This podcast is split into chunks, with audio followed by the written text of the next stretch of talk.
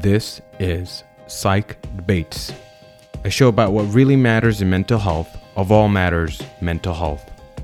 We bring you the biggest experts for the most important topics. by any means necessary. Let the debates begin.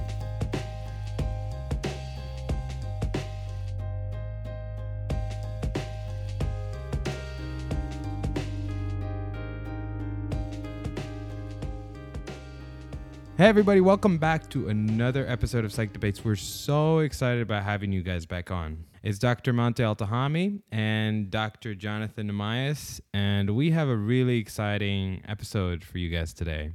Um, and the title of this episode is Psychotherapy and the Common Factors. And our guest today is the world renowned Dr. Deborah Cabaniss. She's uh, you know, we we have a lot of guests on this show, and I feel like I throw this this uh, phrase around a lot, but she literally wrote the book. Absolutely. And she she's the associate director of residency training and the director of psychotherapy training in the Department of Psychiatry um, at Columbia University College of Physicians and Surgeons. She she teaches residents, she supervises residents there, she coordinates the curriculum, uh, she teaches psychodynamics um, across the across the board. Um, and as Jonathan said, has li- li- literally written the book on psychodynamic formulation, um, and a number of other books that we'll be discussing uh, during this um, during this episode. But before that, visit us at psychdebates.com, the home of mental health debates, discussion, and education. Um, if you enjoyed listening to our podcast, please leave a review and subscribe to our podcast so that you are updated when we release our episode. Remember, guys, the material presented in the podcast are meant for educational purposes only and not medical advice. Indeed. I am very excited. There's a few things I'm hoping to talk with her about. Um, oh, there's there's all kinds of things that we could talk to her about. Psychodynamics is is that's one of the books that she's written, but in particular, I know she's done a lot of work on some of the common factors related to all the different types of psychotherapies. And so, so I, I think she'd be really uh, uh, provide an interesting and very informed and uh, impression on some of these factors. Uh, what do you think, Monty? No, absolutely. I mean, there's a number of things we're going to be talking about in the, in the episode. Uh, what Jonathan mentioned, and also like the basics, like what is psychotherapy and who does it and who is it for, and um, and then from the trainees' perspective, um, and those are who are mental health hopefuls or are in the mental health field, like what does that look like in terms of training, and what are some of the common factors that help patients, and what are some of the things that we should be honing down on um, as mental health providers or clinicians. And so I'm absolutely excited about talking with her. And this episode has definitely kind of informed my way of thinking about psychotherapy. And so without any further delay, I call on the House for the motion of discussion. Dr. Cabaniss, we're, we're really excited about having you on. I, I, I must say that I'm feeling a little bit like this is a surreal moment because I know me and Jonathan have kind of seen your reference in the bottom of our lecture slides from our first year um, psychotherapy lectures. And uh, it's kind of an honor and also uh, a privilege to be talking with you today. So we're really excited about having you on. Thank you so much for inviting me. So me and Jonathan have kind of going been going back and forth about this, and I wonder, you know, just for our audience as well, um, the term psychotherapy seems like such a kind of a broad term, and we're curious to hear from you. What is psychotherapy? Well, I do think about psychotherapy in a very broad way. Uh, I think about psychotherapy as a something that uh, a is done with a, a a client or a patient, and a mental health professional can be in various different fields. Uh, that just involves talking, right? So it's not with a pill or any type of other intervention. So it's a talking therapy. Two people, at least two people do it. Could be a mental health professional and more than one client or patient, with the express goal of improving the mental and emotional health of the patient or client. And it has a frame, but it doesn't have to have a specific frame. It could be two people talking in front of a nurse's station for five minutes could be somebody talking for 45 minutes it could be an encounter in an emergency room really anywhere so uh, and it's a one way street right? So you might talk to a Mm. friend where you want to help that person, but that's a back and forth thing. Here, the vector goes one way. The mental health professional is there to help the client or patient and not the other way around. So that's my def- definition of, of psychotherapy, just talking. That's really awesome because I was gonna ask you as a follow up question. Um, uh, what's the difference between that and talking to a family member or friend? And it seems like it, the uniqueness is that this is like a what unidirectional um, talk talk platform or, or framework. Yes, and one person's trained. You know, all different kinds of training, but one person is trained in some way to do this. And the express purpose is to improve the mental or emotional health of the client or patient. You know, what's- so yeah, go ahead. Yeah, you know what's really interesting about that? It, it's something that came to my mind right now as you're you're mentioning that, like the fact that there has to be a therapist. Would would you consider, for instance, like uh, internet therapy? Like I know, like there was like at some point, I don't know if this is still out there. Probably is. There's a lot of internet based therapies, um, like robots or automated therapies. Would you consider those to be like psychotherapy? Considered psychotherapy or no? They are psychotherapies. They're written by some human being, right? So, you know, they're just designed to reach a broader audience. They're different. Um, but I think you're still, you're still, you know, it's still, it, as long as it involves some kind of talking and dialogue, um, I think you can consider it to be uh, psychotherapy. So I'm curious then, as, as kind of a, a next follow up question, if you could talk on who does psychotherapy and and tell us a little bit more about like the training aspect, what goes into becoming a psychotherapist. Well, there are lots of different kinds of mental health professionals, um, and there's lots of different kinds of training. So it's really very heterogeneous. There are some kinds of therapies that take years to learn. But one thing that's very exciting uh, that um, people are really thinking about who think about implementation science, you know, there's a lot, there are a lot of people who we want psychotherapy to reach, particularly evidence-based psychotherapies. And uh, people are really realizing that with, um, you know, a little bit of training, they can perform psychotherapy. And so that's very, very exciting. So there's there's no one kind of training in psychotherapy, just like there's no one kind of psychotherapy. Hmm. So there's there's there's different types of trainings, and those kind of lead all. Is it all all roads lead to Rome, or are these like very different um, and lead to very different outcomes? Um, because I know as as a as a resident and trainee, it seems like there are really different silos uh, when when it comes to therapies, and they're not really. Sometimes it seems like they're not connected to each other. What do you mean all roads lead to Rome? What what where's Rome in this situation? Rome, Rome meaning an improvement for the patient in the same way. Um, uh, ins- inspiring hope, uh, if I was to use that uh, framing. Well, it's not, you know, it's not people getting better in the same way. It, it, it one of the things to think about is there are a lot of different kinds of uh, difficulties that bring people to mental health professionals, all different kinds of difficulties. And we as therapists, whichever kind of therapist we are, we really, rather than thinking, well, I'm a psychodynamic psychotherapist, so that's what I'm going to offer, we really have to listen to what people come to us with, the difficulties and also the goals. You know, somebody might come to us and we might think this person really needs a long term treatment, but really their goal is to do something right now. Like, I just need to get on an airplane in two weeks because my son is getting married or something like that right Mhm. and that might be their goal and we have to really listen to the people who come to us and collaboratively come up with a treatment plan if it involves psychotherapy that isn't just what we want or what our goals are as therapists but what the people who come to us asking for things want so um, there are all different ways to that you know outcomes in psychotherapy are very diverse right? I mean, you could say uh, a, if, if, if it really depends on what the goals are and what the treatment is. So uh, I would say they're really very different. It, you mentioned the term earlier, like evidence based.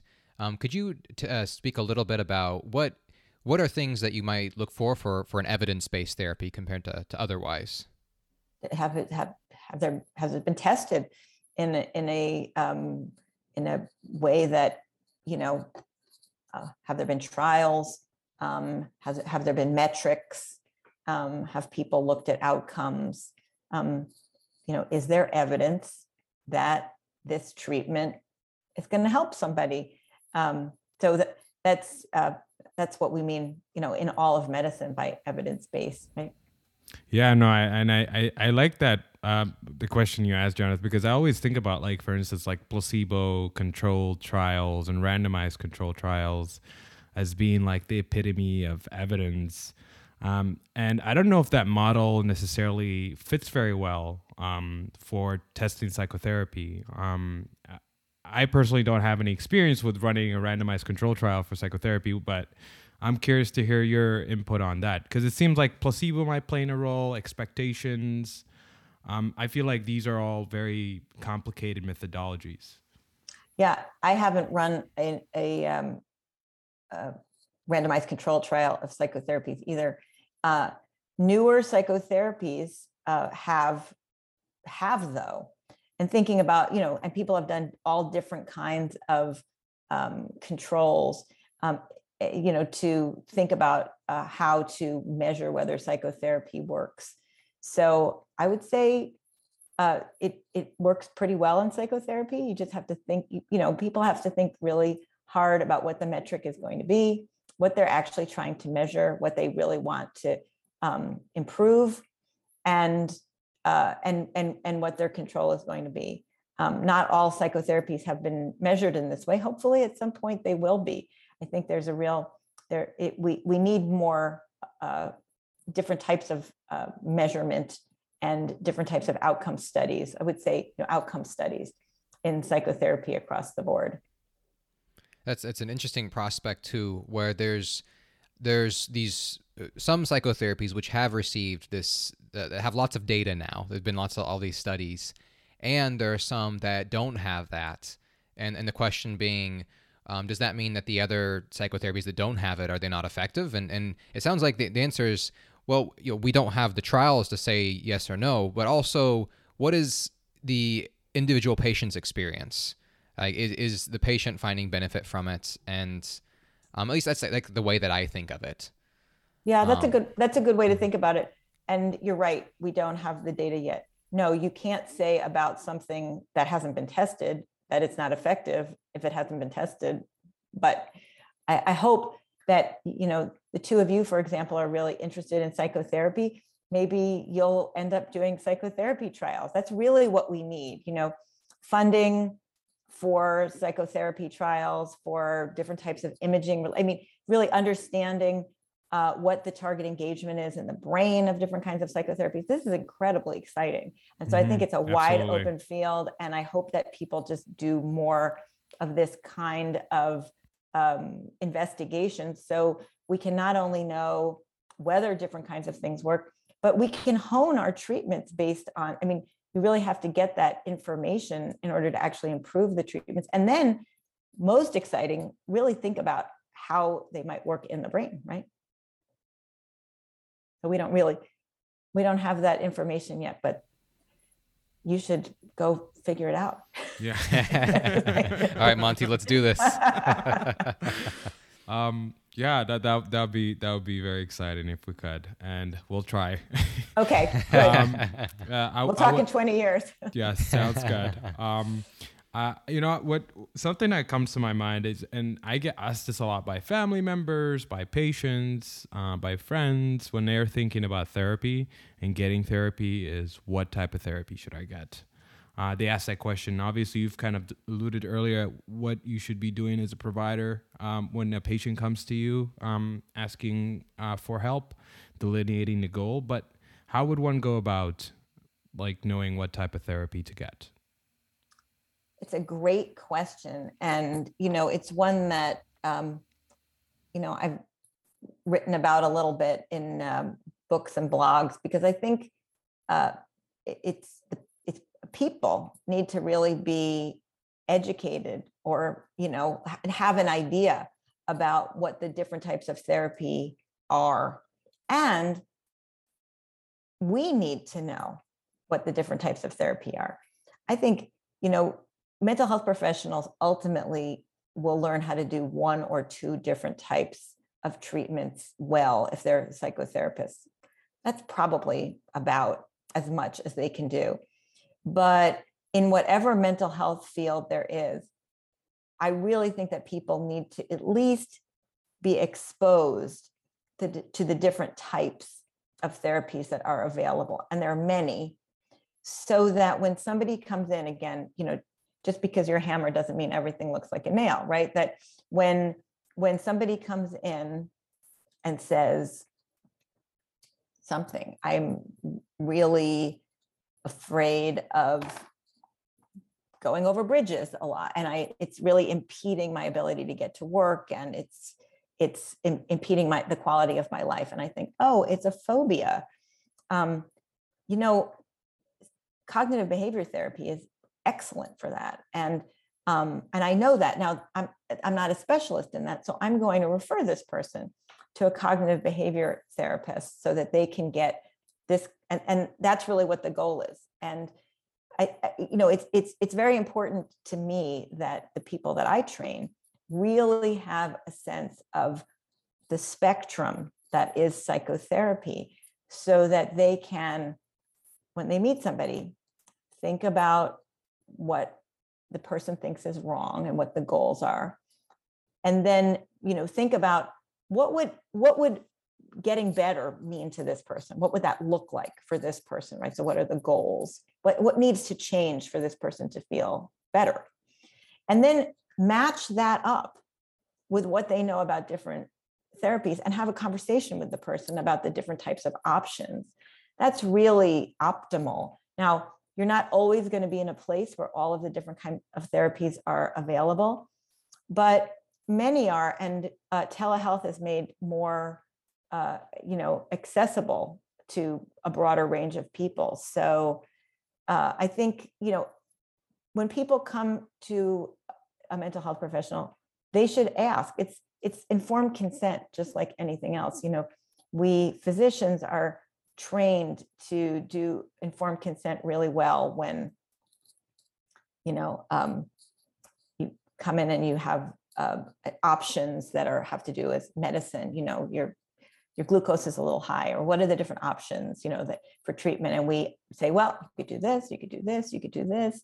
Um, these are the risks these are the benefits these are the um, these this is what i think might happen if you don't get any treatment all the things that we know go into informed consent and I, I think all mental health professionals should really be taught to do and and should every time do an informed consent process with patients to give them a range. You know I, I, am recommending this but you could also do this.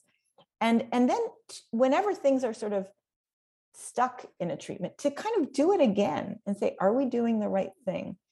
You know might we actually at this point need to do something else to sort of revive that process of thinking like is this the right kind of therapy rather than just plugging right along? We call it differential psychotherapeutics right? You know that you really have to think about um, what the different options are and and always have that cycle think you know going around your head what's wrong? What needs to change? What's the best match for this and having and and it has to be incredibly collaborative with the person with the you know client or patient.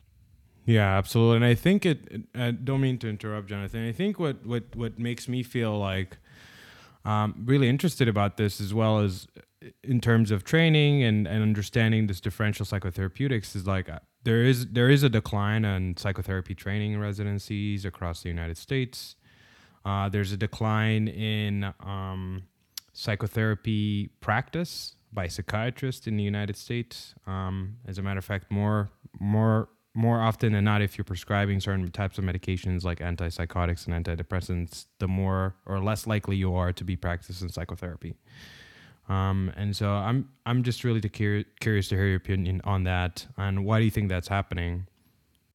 You know, in terms of thinking about psychotherapy training, I would really hope that that all psychiatrists um, would have the feeling that whatever encounter they're having with patients, eh, you know, if it's a med check, if it's a um, an emergency room encounter, if it's uh, a CL meeting, you know, three visits before a surgery or something like that, that their encounter would qualify for the definition of psychotherapy that I gave at the top of this podcast, right? Which is that you're meeting with somebody with the express goal of improving their mental and emotional health, always, every encounter. And so we may not be we, we may not be uh, serving ourselves well, particularly since there's so much mental health need in the United States now. It's overwhelming. I mean, it was overwhelming before, now post COVID, it's even more overwhelming. So rather than thinking, oh, we really should be training mental health professionals, not just psychiatrists, but across the board to do very long term treatments, you know, I really do think that we should be training people to be thinking that every encounter that they have with a patient, you know, people sometimes think, well, it's just a med but it's not, right? You're talking to somebody that every encounter can be psychotherapeutic. So we may be asking, I think we may be asking the wrong questions. Like with with the, you know, are we decreasing um, you know, doing psychotherapy, or should we be doing and training people to to think differently about what psychotherapy is and adjust, right? And to think that we can really deliver um, uh, treatments that can be brief that and that can be combined with all, in all of these different kinds of situations. So i'm actually really optimistic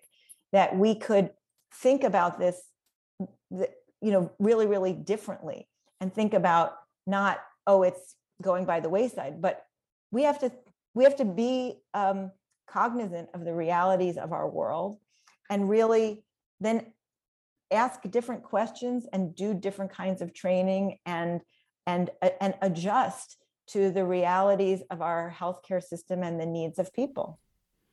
It, it sounds like, um, please correct me if I'm wrong, but it sounds like you might be alluding to then broadening the scope of, or broadening who is doing psychotherapy. Like, um, for, for a public health, or for, for the current public health crisis that you're describing, where there's just all kinds of mental health problems these days.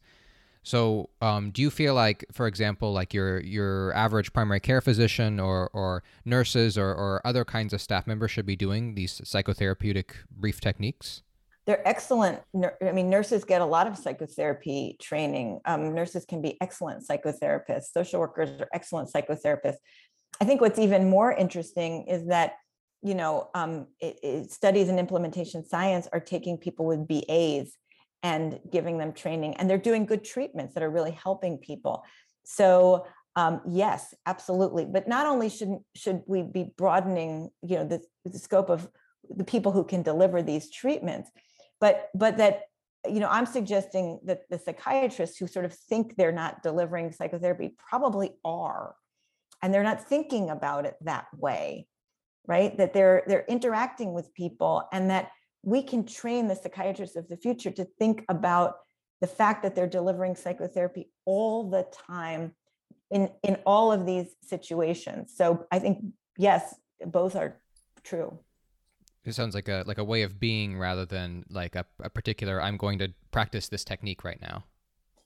Well i think you do think about this no I, I i think you do think about the technique and i think there are different kinds of techniques that can be used in busy situations, you know, on inpatient units and emergency rooms, and that we are um, aware of them. I mean, after a while, when we get really practiced at them, we just do them automatically. But I think we can really think, uh, you know, um, I'm practicing psychotherapy. You mentioned instilling hope, right? Instilling hope is one of the common factors of, of psychotherapy that, and um, we should instill hope in people that you know when we're treating them if we do that when we're prescribing medication to somebody or also doing liaison in the medical hospital or you know taking a history right? Your residents, you you admit patients to the hospital, you take a history.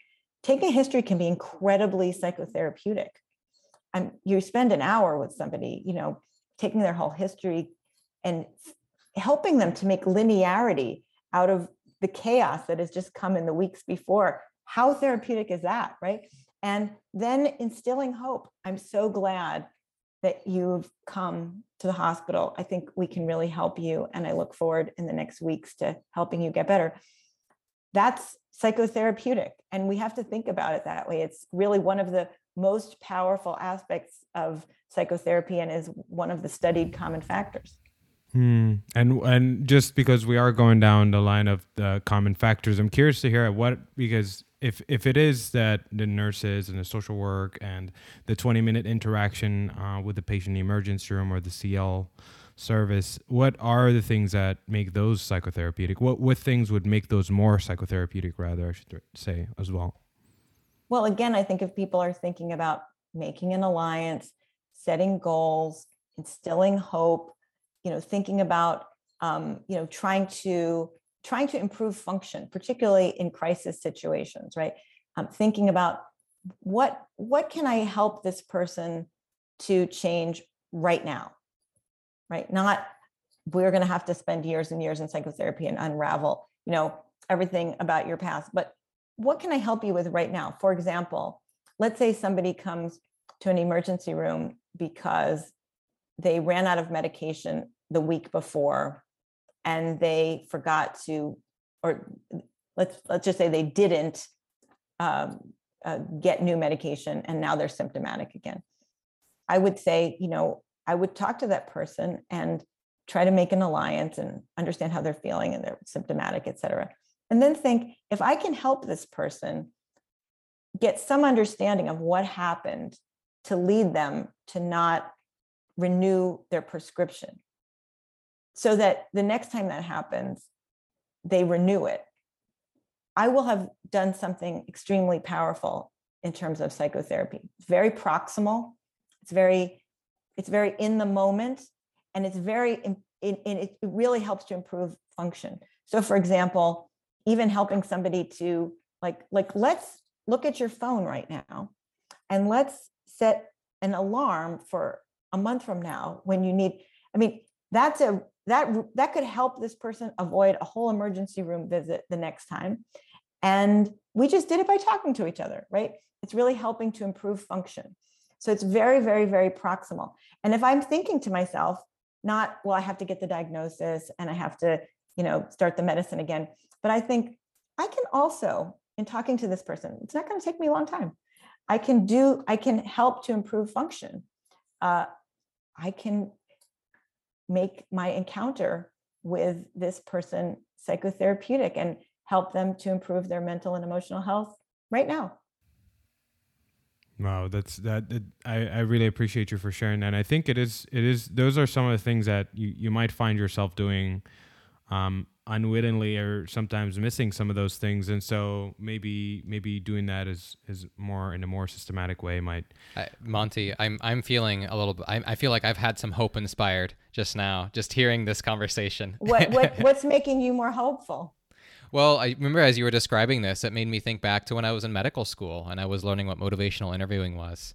And I would talk with my patients about, um, you know, cutting down on sugary things to eat and to just like problem solve with them. And I, I, there's so many stories, so many stories. But like in, in particular, there's this lady who was having a lot of the very large uh, sugary coffees from uh, McDonald's three times a day, and uh, and and so we just you know we, we problem solved and and then uh, we made a goal together, and that was to, to have less. I forget exactly the details, but she ended up cutting it out completely by the next time we had seen each other. Right. Well, first um, of all, motivational interviewing is a very powerful psychotherapy right? And so the really if, if you want to even get more optimistic and hopeful you've been doing this all along. And and i would argue that that most people are doing this all along. They're just not aware that what they're doing is psychotherapy they're not they're not privileging the good work that they're doing with people talking to them and helping them to improve function you know in all of these different kinds of situations. Um, and uh, that you know, I mean, how good a story is that, right? People are actually doing this, they're just not thinking of it. I hope I, you know, I was I was saying this to Monty last time we spoke. and I hope the next time they do the survey, people say, "Oh yeah, I do psychotherapy all the time, no matter what I'm doing." Right? They don't just think, "Well, it only counts as psychotherapy." And actually, in that study, they only counted psychotherapy that lasted 30 minutes. Well, that makes sense for the way they did the study. But I would sort of hope that people would say, well, I do psychotherapy all the time, no matter how short the encounter is, no matter what. It's not, you know, it doesn't have to be in an office with two chairs and a box of tissues, right? It can be anywhere that they're doing psychotherapy. So I think that's actually an exciting thing to think about how we as psychotherapists can um, train people differently going forward. Um, again, you know, I'm, I'm repeating myself, but for the realities of our, our current world and uh, the mental health needs. No, and I and I, I want to ex- expand on what you just repeated by also repeating my question and expanding on it. Um, Sorry, okay. Monty, for interrupting yeah. earlier. no, no, no, no, no, not at all, man. That was that was a great point. Um, I, I, I, one of the things you mentioned was uh, goal setting. Another was instilling hope. Another was alliance with the patient. Um, how would how would one go about honing those skills? Um, obviously, some are more obvious, like goal setting, like thinking about what the patient wants. But something like alliance and instilling hope are a little bit more challenging for folks to think about, and a little bit more abstract. How would you go about like doing that for somebody or teaching somebody to do that? Why? Why do? You, what do you think is abstract about instilling hope?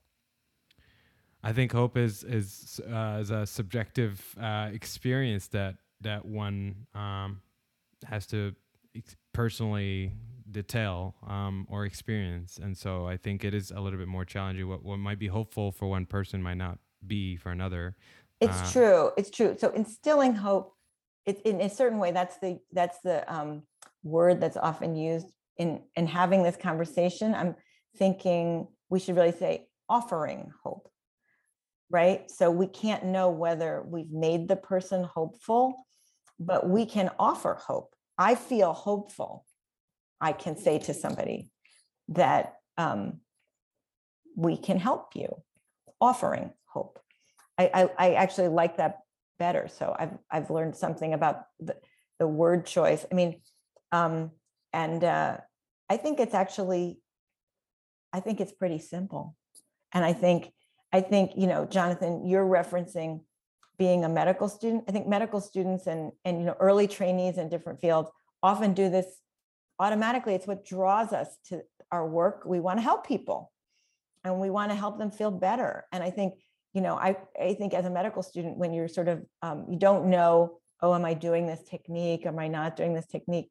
You say, you talk to people and you say, you know, I'm so glad you came in. I, I, I think we can really help you. You know, I'll, I'll see you tomorrow. And I'll, I bet after a good night's sleep, you feel better. Um, no, that that's again, one of the common factors of psychotherapy. You just don't know it when you're a young person. So it doesn't really, it's not, you know, so I think, I, you know, when you say, well, how do you train somebody to do it? One of the things or alliance them, other than instilling hope. Well, even you, you, mm-hmm. you give them permission. Mm-hmm because I think a lot of people think, well, I'm not supposed to give advice or say, I hope you feel better or something. It's supposed to be like blank, which is a caricature of the psychotherapist. So if we eh, show people, I mean, even in this brief conversation, I've given you some really teeny examples. Jonathan gave a good example, right? We want to share examples with people. We want to give students permission to be human, and to really understand the power of these common factors. Um, making an alliance is interesting. Um, there, I think you're right. And I think that we often say, oh, our trainees are nice.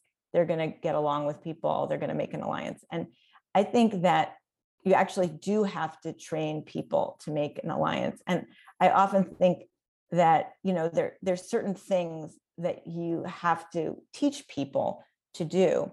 Um, you have to you know teach people to demonstrate interest and demonstrate uh, empathy and so for example if you just sit and nod that's one thing but for example if you're talking to somebody you're doing an intake or you're and 20 minutes in, you say, you know, I remember that at the beginning of this conversation, you said something. That means you've been paying attention, you're interested. If you come back the next day and you say, you know, I remember that you told me that your daughter XYZ, it shows you're interested. You're interested in the person. And you actually have to demonstrate interest. You have to demonstrate interest. You have to demonstrate empathy. So you have to say, I, I think what you're telling me is that you're just feeling so angry at X and such, right? You, you can't just be empathic. You really have to say, this is, I'm really trying hard now to see the world through your eyes. Is does this sound right? You know, again, it's this collaborative process. Demonstrate, and then ultimately you have to demonstrate understanding. So I think these are the big three of alliance: demonstrating interest, demonstrating empathy, and demonstrating understanding. Even if you talk to somebody, it's the first time you meet them, you can say something to them that says that that it says i'm really trying to understand you know it doesn't have to be that you understand their entire life trajectory.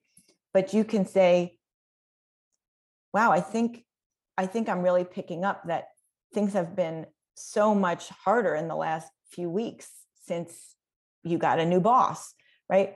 And you're beginning you're you're offering some understanding. So we can teach people this you know in class you can do vignettes you can really in class i always want people to say it verbatim so somebody will say well maybe i would say to the patient i say no say it to say it in class the way you would say it.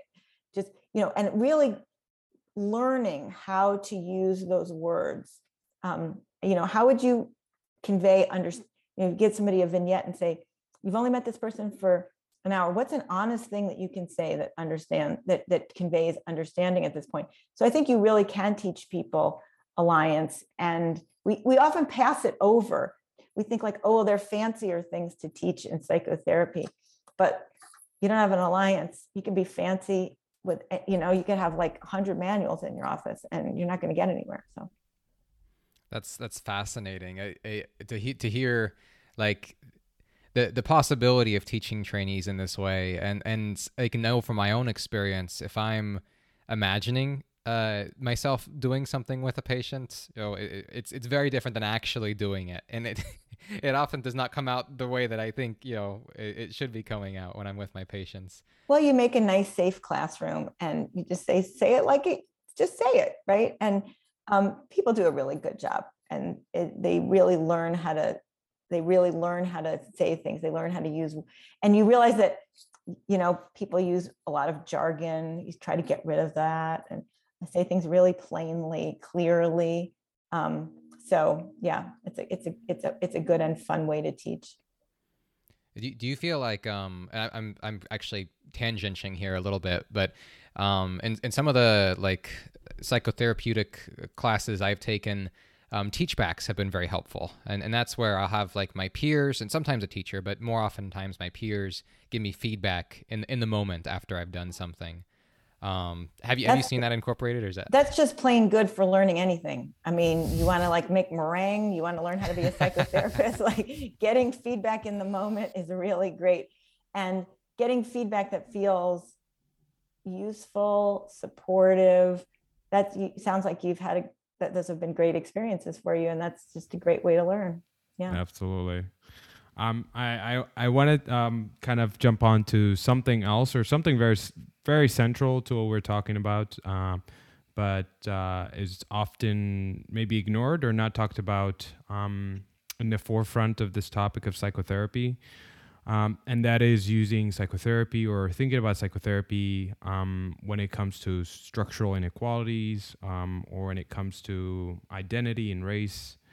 Um, I'm curious to hear, you know, I know that psychodynamic uh, psychotherapy has had a bad rap historically uh, when it comes to addressing or putting at the forefront um, like structural inequalities. What what what, are, what is your in, what is your input on that?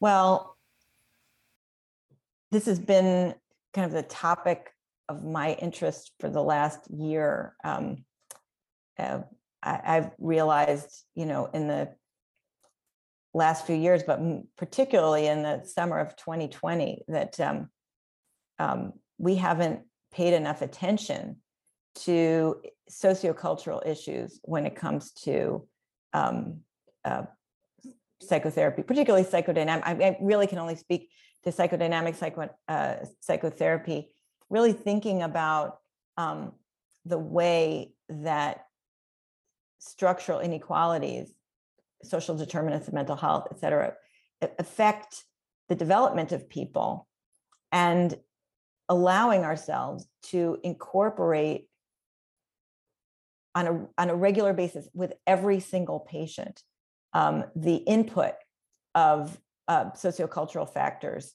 into the way we think about every single person we see. Um, we've spent in, you know, as, as, psychoanalysts, we're really, really interested in, I mean, you, I, you, I'm sure you've heard the ideas of like the microsystem, the mesosystem, and the macrosystem.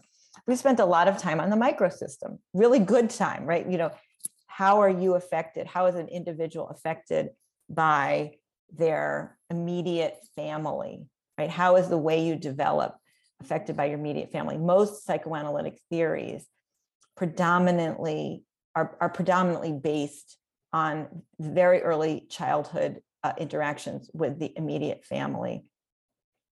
We've spent less time, um, I mean, you're not asking about this right now. We spent less time, you know, if you think like biopsychosocial on the way genetics, epigenetics, um, temperament factor into the um, uh, you know psychodynamic formulation, the way we think about our patients, and consequently the way we intervene and, and talk about them.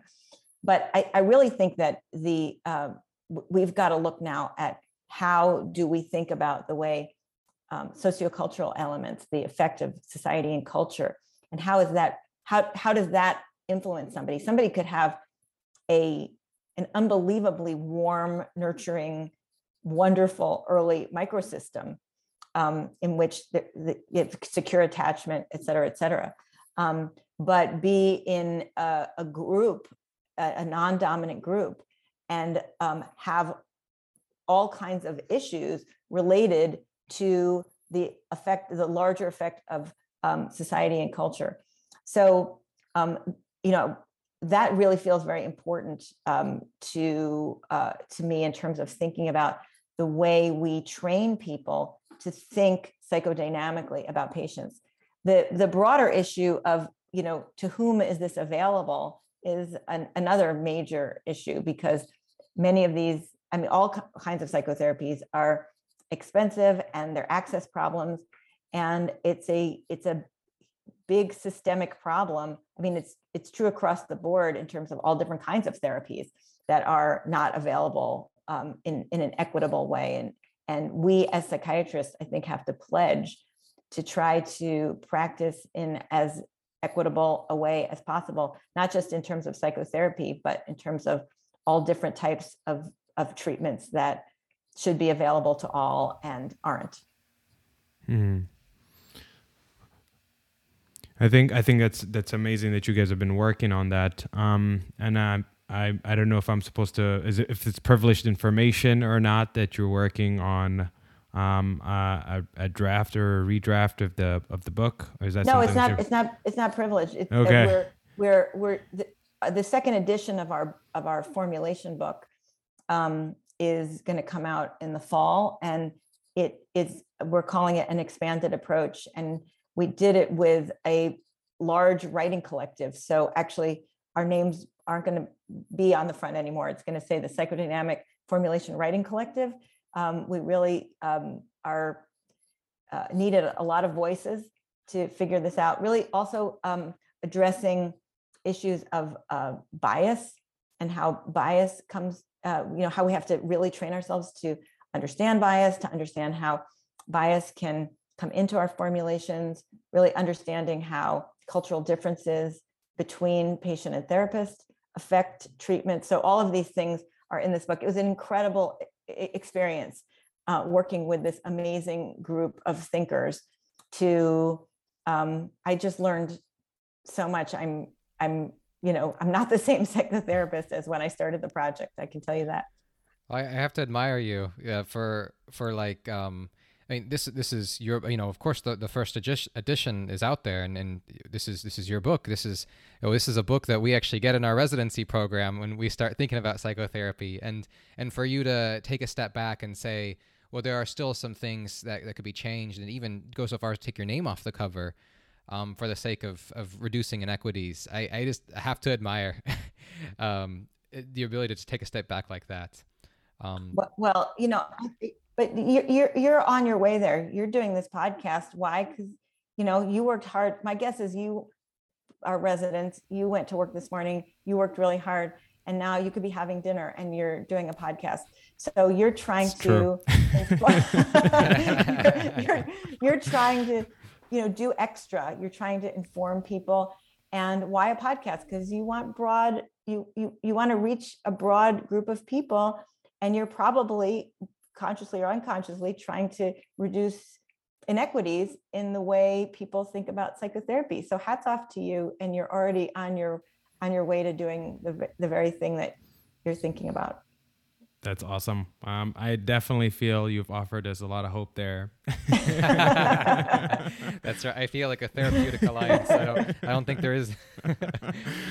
um, I have one last question, unless Jonathan, you had you had something else. No, to add. no, no. um, I I wanted to ask you about. Uh, obviously, you have your book coming out, so that's definitely something where we recommend our audience members check out once it comes out. And you said that's going to be coming out in the summer. Is that correct? Fall, fall. In the fall of, of 2022. Um, obviously, you have a number of other books which we'll also post on the podcast prescription uh, description. Is there anything else that you want to leave our audience members with? Any recommendation for an additional reads? Um,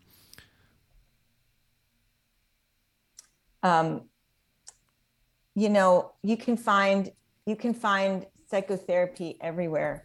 Um, I was uh, I took the first uh, plane ride of, of my COVID experience last weekend.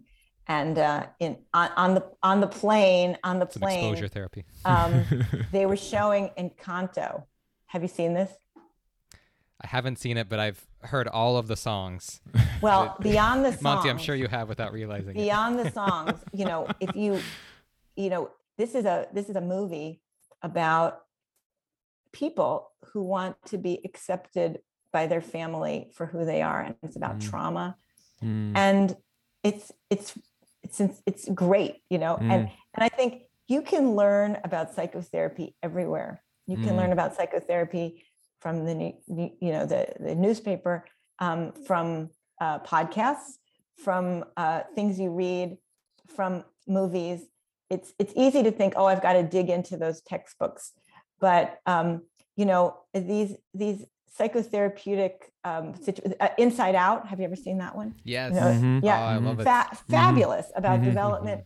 You know, the need to, um, you know, how to, how this girl who moves, right? She's unable to move forward in development until she fully embraces all of her feelings. I mean, it's just brilliant, right? So there are all different ways to learn about psychotherapy and to be inspired, not not just for us, but for you know for the people who come to us as well. So it's really everywhere. That's truly awesome. And I, I, I, would be remiss if I didn't ask this question for Jeffrey Lee, who's one of our co-residents, oh, and yes. he specifically asked, what would be some recommendation you would make for specifically psychiatry uh, trainees in terms of where they should start um, in terms of their psychotherapy training? Where should they go in terms of starting to learn about psychotherapy? Tomorrow when you see your next patient, wherever you are, whatever you're doing, think about the things that we talked about and have a psychotherapeutic intervention.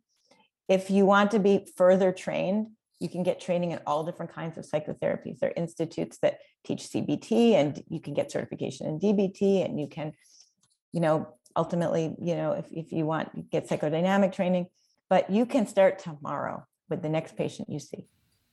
Awesome. And Thank I, you I so Jeffrey, much. I'm, I'm pretty sure he's doing it without realizing anyway. um, okay, well, this is this has been really awesome. We really appreciate your time. Um, uh, it's been another great episode of Psych Debates with Dr. Cabaniss, and we conclude.